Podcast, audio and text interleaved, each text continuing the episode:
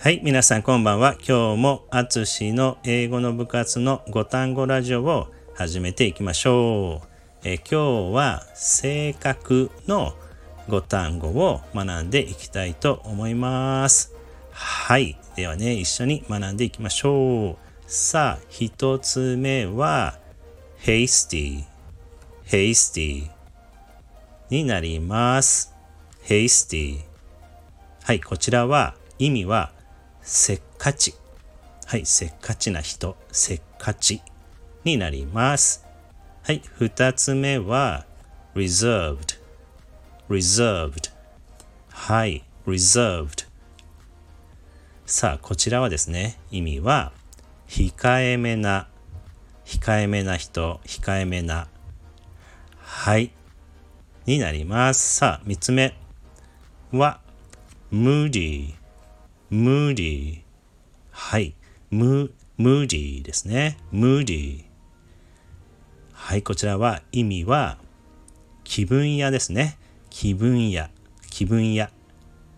はい、では4つ目。trustworthy, trustworthy。はい、trustworthy。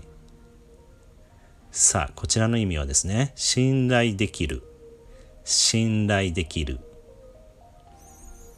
はい。では、5つ目は、secretive, secretive. はい。secretive. さあ、こちらの最後ですね。意味は、秘密主義の、ね、彼は秘密主義だとかね、になります。